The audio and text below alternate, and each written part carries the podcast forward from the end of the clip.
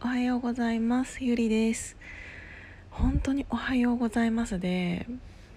今まだね布団の中ですからね。もうやばい。なんか何なんだろう。こんなに私喋る人だったんだと思って。めっちゃ喋るじゃん。だってもうなんかついに起きる前なんか起きる前からスタートし始めたよ。もうおかげでもうちょっともう声がなんつうの潰れてる感じはするけどね。我ながら。まあいいかなと思って。はあついに顔洗うより初めに音源取り始めたわ。いやなんかさ朝なんか最近なんていうの？あの外が明るくなるのが早いからで私遮光カーテンとかしてないしあのレースカーテンで乗り切るタイプなんですけどってなるとね結構朝のチュンチュンとねあの光でね結構早めに目覚めてはいるからってなると布団の中でゴロゴロしながらみんなのヒマラヤ聞いたりツイー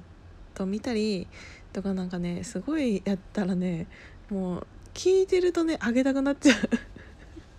う 病気完全に。で私いつからこんなに喋るのがあれなんだろうと思ってちょっと思い出してたらあそういえばこの間なんか喋った時に驚かれたことがあるんだけど私ねそもそもその群馬県出身って言ってるじゃないですか。言ってるじゃないですか とか言って喧嘩腰。朝からあの言言ってるじゃないですか。何回も。群馬出身って何回も言ってるじゃないですか。でね私がね高校2年生の時ぐらいにあれ高校じゃないかな？中学？中学校かな？あの携帯がね携帯電話というものを持ち始めたのがみんなそのぐらいだったんですよ。あやっぱ高校かな高校1年生ぐらいの時にであの入学とともにお母さんとかに買ってもらってでその当時ね昔の人は昔の人っつうかもうあのもう30代オーバーの人は大体わかるかもしれないんだけど携帯電話って出た当初あの機種変をする時って自分のあのメモリーを移せなかったんですよお店で。だからあの自分の知り合いの番号とかアドレスとかをメモ帳にメモしてで新しい携帯電話が来たらそれに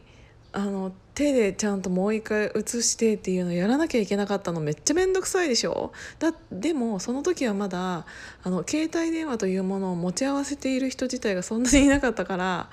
あの入れる何て言うの内容も少なかったんだけどね。それであの私その機種変をした時に